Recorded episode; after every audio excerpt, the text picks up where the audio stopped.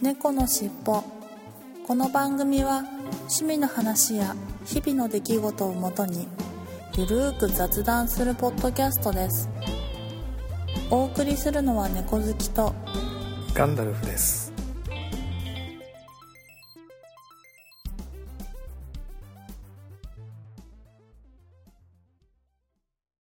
猫のしっぽ。猫のしっぽポッドキャスト第541回始まります。はい、始まります。よろしくお願いします。はい、よろしくお願いします。いや、寒いですね、というか、寒い。さすがに。こじ寒い。えー、ああの、まあちょっと昼間今、買い物出たついでに収録をしているんですが、あの、はいひや日向だとポカポカ暖かいんですけどね。はい、はいい、やはい。朝ちょっとあの、かかりつけのお医者さん通院に、月1回の通院にうんうん。行った時、あまりの寒さ、寒すぎるので、思わずニット帽かぶってきましたよ。いやー、そうですよね。なんか空気がほんと冷たい感じがしますね。うーん、こんなに寒いと本当、えもう、かじかむっていう感じ。ーあの、す日本海側は大雪らしいですけどね、ちょうどね。うんうんうんうん。太平洋側はもう、ね、横浜の方はもうカンカンに晴れてて、ピーカン晴れなんですけど、うんうんうん。もうなんか典型的に冬の気候になったというか、ね、そうですね。なんかずっと暖かかったのに、急に来ましたよね。もうあれなんかちょうないそうそうそう。ないです。秋がないですよね。ちょうどなんか北海道に荷物送ったんですよ。はい。で、昨日届くはずだったんですけど、なんかやっぱ届いてないみたいで、あやっぱ大雪でなんか遅延してるのかなみたいなあ、そ感じで。うでしょうね。なんかね、うんニュースとか見ると、ね、昨日の夜とかニュース見てるともう日本海側大変なことになってましたもんね。ね北海道と、北海道もなんかめちゃくちゃ大変なことになってるじゃないですか。いや、そうです、そうです、本当に。もうすごいことになってるみたいなんで、やっぱね、大雪に見舞われてる方はちょっと気をつけて生活していただきたいですね。はい。うんまあ本当にね、怪我とかね、はないようにということで、い。はい。はい。ということで、じゃあ、今週の本編に行ってみたいと思います。はい。猫のしっぽ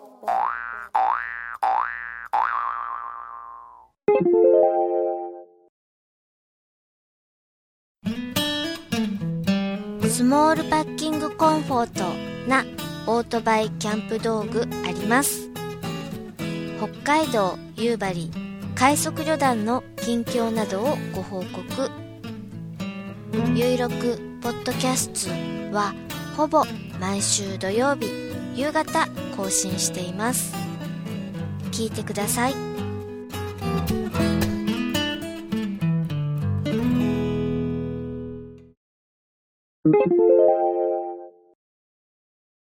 はい。それでは今週の本編に行ってみたいと思います。はい。今週の本編ですが、えー昭和のお菓子の話はい。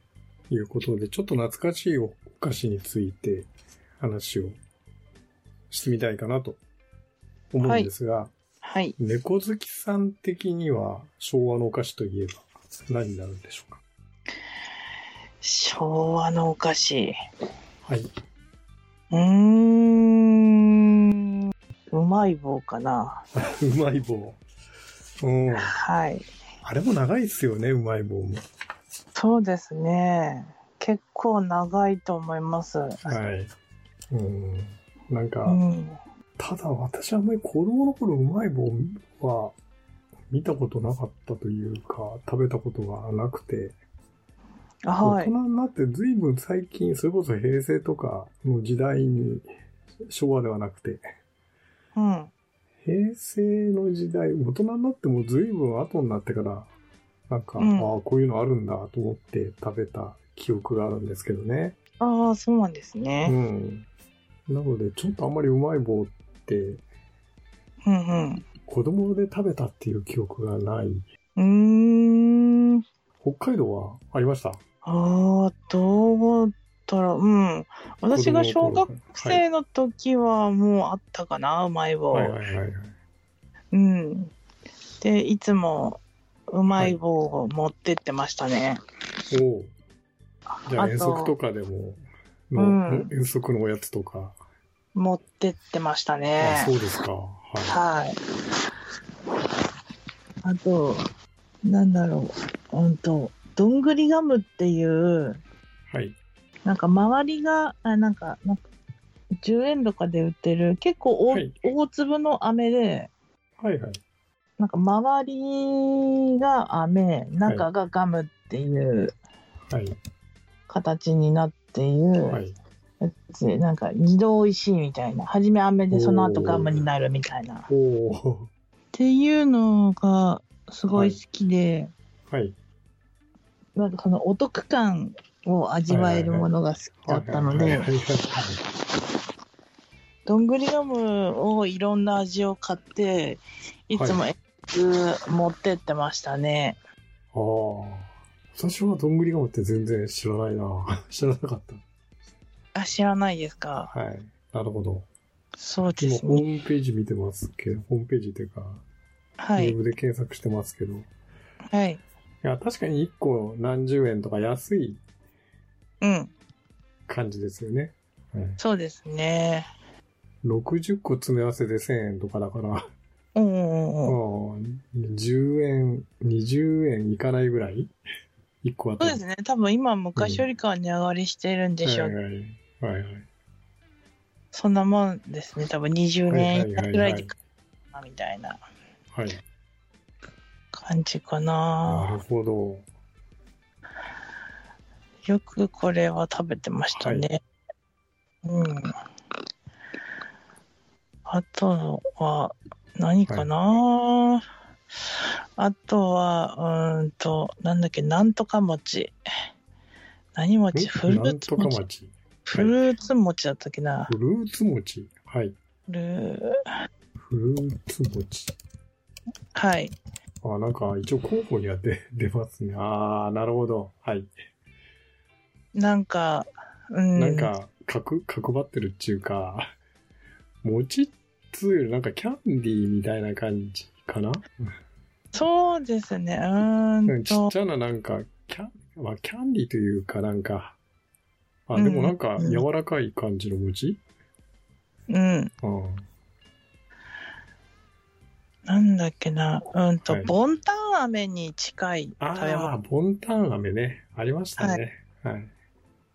ボン、あなんか、チューインキャンディーみたいな感じ。はいはいはいはいはい。で、そうですね。その、フフルーツ餅みたいの、はい。なんかいろいろな味があるんですけど、うん。それもなん、それ確か当時でまあ2、30円ぐらいで、9個ぐらい入ってるのかな ?9、うんうんうん12個とかかな、ううんん、で、なんかいっぱい入ってるから、はい。お得感。そうちょびちょび、そう、お得感あって、ちょびちょび食べれるみたいなはいはいはい。感じで、すごい好きで、はい。いつも買ってましたね。なんかもちもちしてるんですか？これ。フルーツの味。がして。もちもち、うん、うんと、その、ハイチョウよりかは柔らかい。ああ、なるほど。あ、けど、はい。でもほとんどハイチュウと変わんないぐらいの硬さかな感。じ。ええうん、ちょっと時間経ってるやつを買ったらハイチュウより全然硬かったりする時もあるんですよね。はい。はい。お菓子をお菓子で例えるってよくないんですけど。うんうんうん。いや、でも、なんか、なんとなくわかりますよ。うん。うん。そっちの方ボが、そっちの方がわかります。そうなんかボンタン飴はいも時間経つとちょっと硬くなったりするじゃないですか。ええええもうそうそう本当にそんな感じですね。なんか、はいラッキーな時は柔らかくて美味しいけど、はい。ちょっと外れ引くと硬い時もあるみたいなはいはいはいはい。ぐらいの硬さかな。なっていうのを定番で持ってってたかもしれないですね。あとなんかそもそも、その、なんか私の幼少期は遠足の時200円までしかダメで、200円？ほうほう。はい。はいはいはいはい。で、なんか関東の人に聞いたら、うちは300円までだったっていうところが多くて、はい。い、や、幼少期の100円はでかいぞってよく思ってました。で 100, 100円はでかいですよね。いや、うんでかい確ですよね、うん本当あ、あと、本当それは駄菓子屋さんでしか食べてなかったんですけど、はいきなこ棒をよく食べてました。はい。きなこ棒。ああ、きなこ棒ね。はい。爪楊枝はい。の先はいに、爪楊枝ぐらいの長さのきな粉と黒蜜かな？が練ってあるはいはいはい。のが刺さってるっていう。で、先端になんか赤かったらもう一本もらえますみたいな、そういはいはいはういはい。らね。はい。そうで、さすがに遠足とかにはきなこ棒はなんかちょっと持っていけないので、はい。駄菓子屋さんでそれをか、あの遠足のやつを買った時にだけ、ちょっと自分のお小遣いも持ってってはい。食べて帰るみたいなはい。感じでしたかはいね。はい。うん。昭和のお菓子って言ったらそんなイメージですかそのイメーね。ジですか。はい。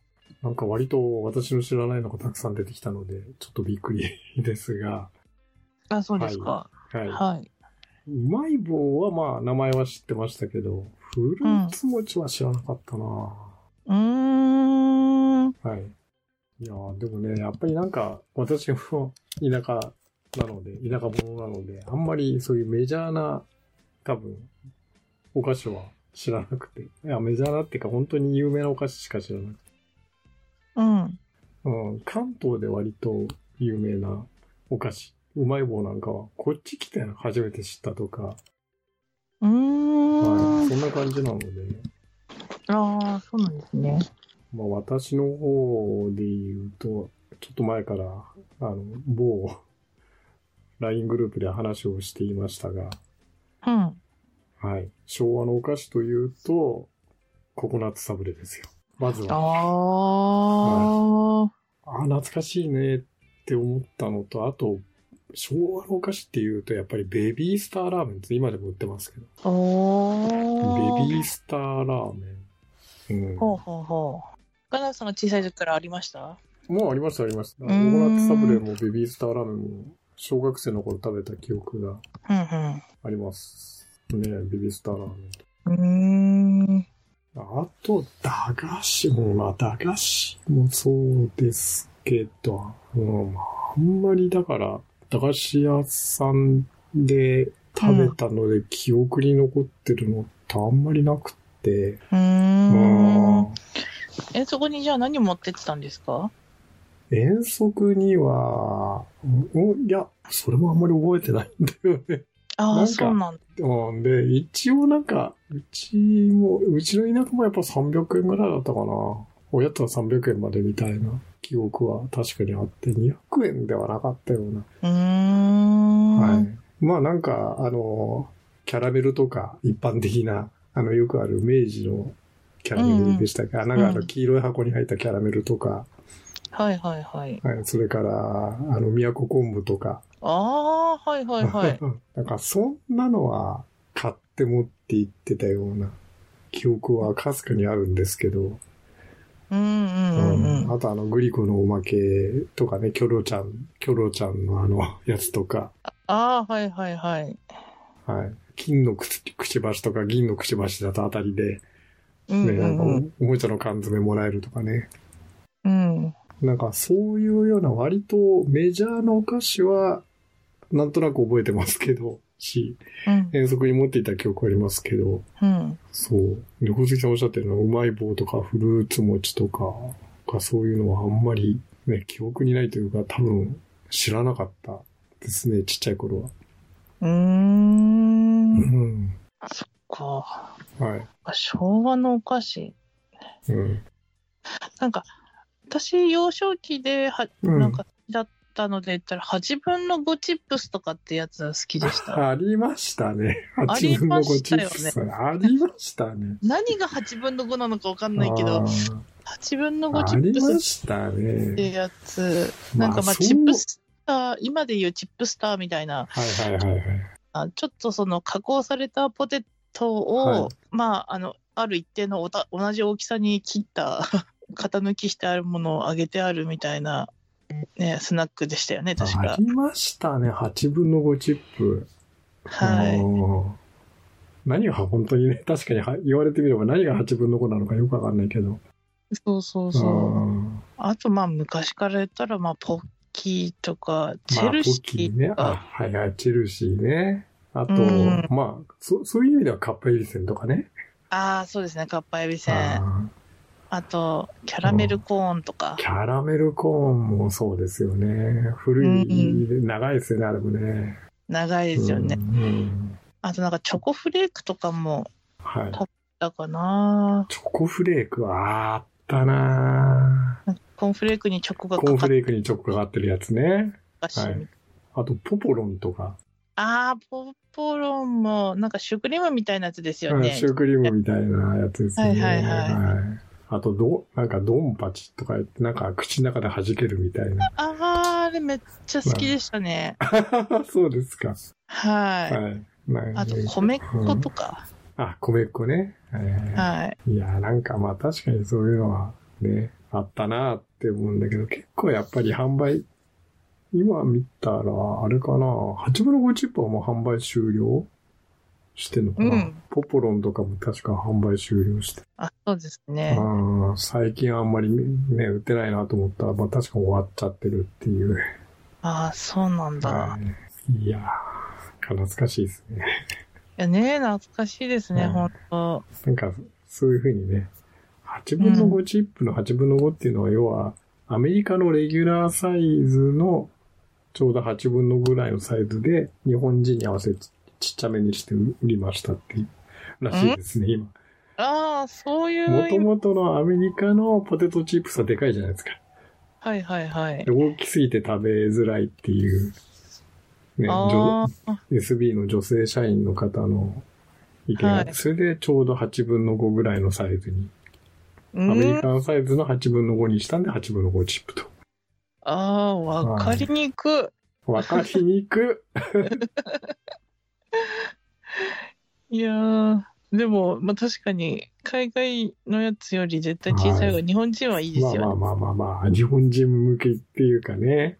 うんはい。いかやーそうか、ありましたね。でも、うんあとね、なんだっけな。えっとね、あ、思い出せないな。なんだっけな。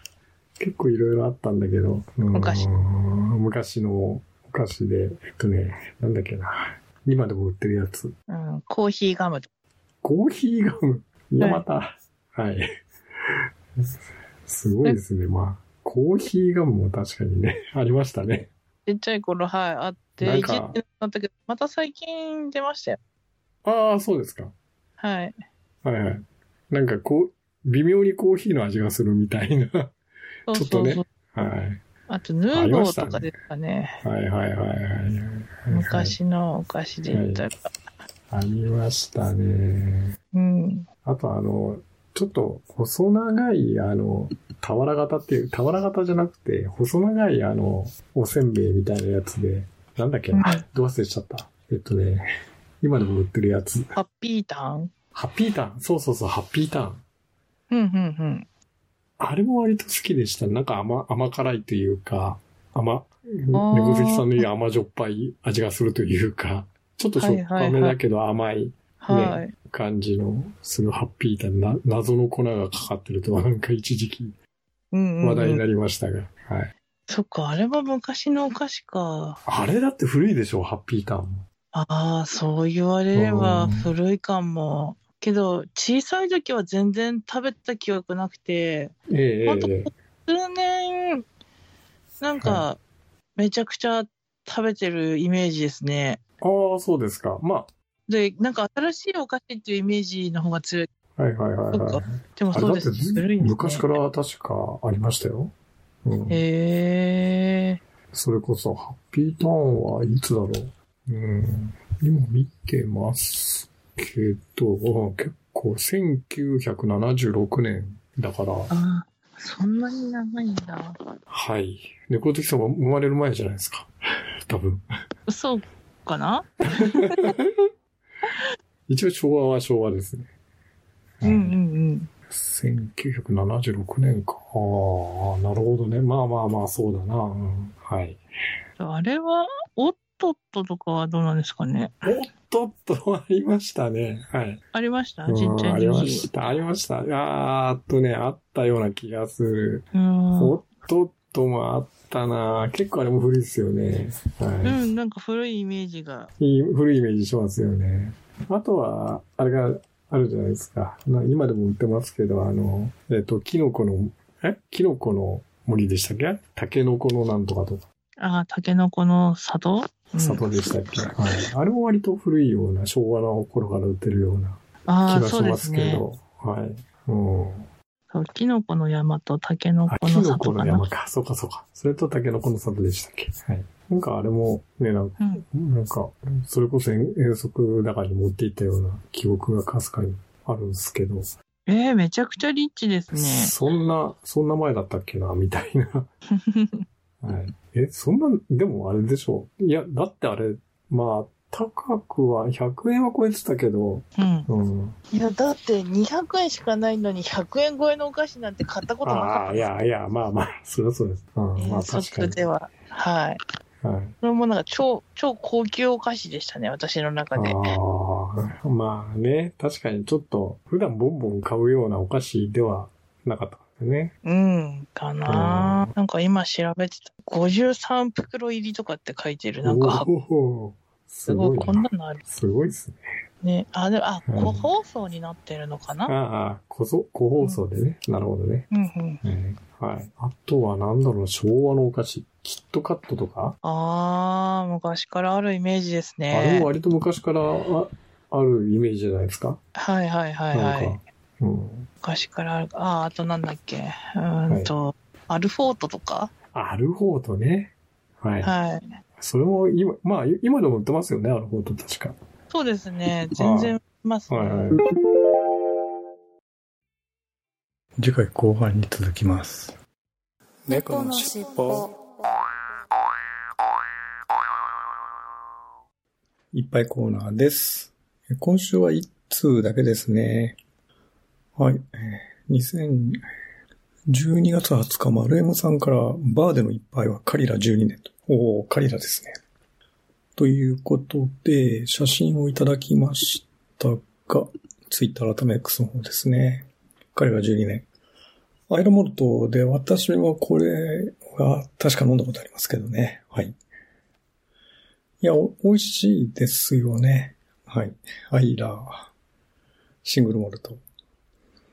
で、割とアイラの中では飲みやすい方かなと思いますね。まあ、癖があるっちゃね、やっぱり、そもそもアイラなので、すごいピートコーというかスモーキーな感じは同じなんですけど、割と他のラフロイグとかアドベグなんかに比べるとおとなしめな感じがしましたね。はい。非常に飲みやすいアイラモルトだと思います。はい。ありがとうございます。はい。ということで、今週のいっぱいコーナーでした。ありがとうございました。猫のしっぽはいここで曲をお送りしたいと思いますが、その前にちょっと一つだけまた訂正とごめんなさいをさせてください。えっと、前回ですね、540回で松ぼっくりさんの曲を風の中、君と僕と海と夏という曲をですね、2曲目の曲ということでご紹介したんですが、実はこれ、曲名がそうなっていたんで、私てっきり2曲目だと思っていたんですが、その後、お騒がせさんにご確認いただきまして、実はこれ、1曲目の君の服の裾引っ張ってという、東京シークレットカフェさんの名義の曲の、まあ、デモバージョン、松ぼっくりさんが最初に作られたデモバージョンだったということで、まあ、通りでね、後半が完全に君の服の裾を引っ張って、と同じだったので、えー、納得ということなんですが、実はこれデモバージョンだということで、同じ曲がこういう、最終的に君の服の裾を引っ張ってに変わったということでしたね。はい。はい。大変失礼いたしました。お詫びして訂正させていただきます。はい。ということでですね。実はこの曲は、東京シークレットカフェさんの始まるきっかけになった曲だということですね。松本くりさんがギターの弾き語りで作ったデモ版にお騒がせさんがアレンジをして、今のバージョンができたと。まあ、これが東京シークレットカフェさんの結成のきっかけになったというふうに聞いています。はい、それでお聴きいただきましょう。松ぼっくりさんでクリスマスアゲイン。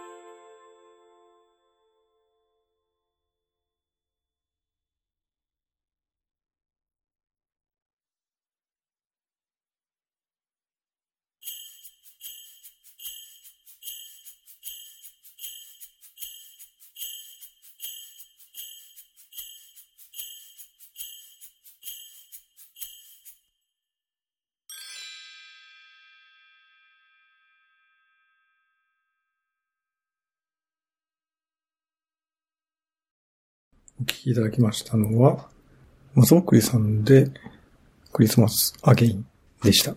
インストルメンタルの曲だったんですね。今ちょうど聴き終えたところなんですけれども、いや、本当にクリスマスソングで、少ししっとりした感じのクリスマスソングで、とっても良かったと思います。ということで、今週の曲コーナーでした。ありがとうございました。猫のしっぽお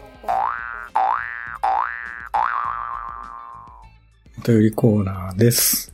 今週のお便りコーナー、いつものように、ツイッター改め X にいただいた、ハッシュタグ、シャープ猫のしっぽと、アットマーキャットでロポッドキャストのアカウント宛てに届いたメッセージを順番にご紹介していきます。12月22日、フリーダムチンパンジーの佐藤さんから、晩ご飯は以前島根でキャンプした時に買っておいた、北郎の好きなビーフカレー、ご飯をメスティンで完璧に炊けたけど、イチゴはやはり多かった。燻製もするつもりだったけど、もう食べられないや、キャンプ飯ということで、ハッシュタグキャンプ飯。で、この尻尾のハッシュタグと、あと今週の一杯のハッシュタグでいただいて。なるほど。ビールがついてるので、これは飯ですけれど、今週の一杯コーナーの方が良かったですかね。いやー、すごくうまく美味しそうにできてますね。サラダもついていて。北野の好きなビーフカレー。まあ、美味しそうだなキャンプ飯いいですね。はい。いや、やっぱイチゴって意外に多いんですかね。ありがとうございます。はい、そして、12月22日アポロさんから12月22日拝聴したアップルポッドキャスト番組のハッシュタグリスト丸1ということで、たくさんのハッシュタグの中に猫の尻尾の540回入れていただいてます。ありがとうございます。はい、ということで、今週のお便りコーナーでした。ありがとうございました。猫のしっぽ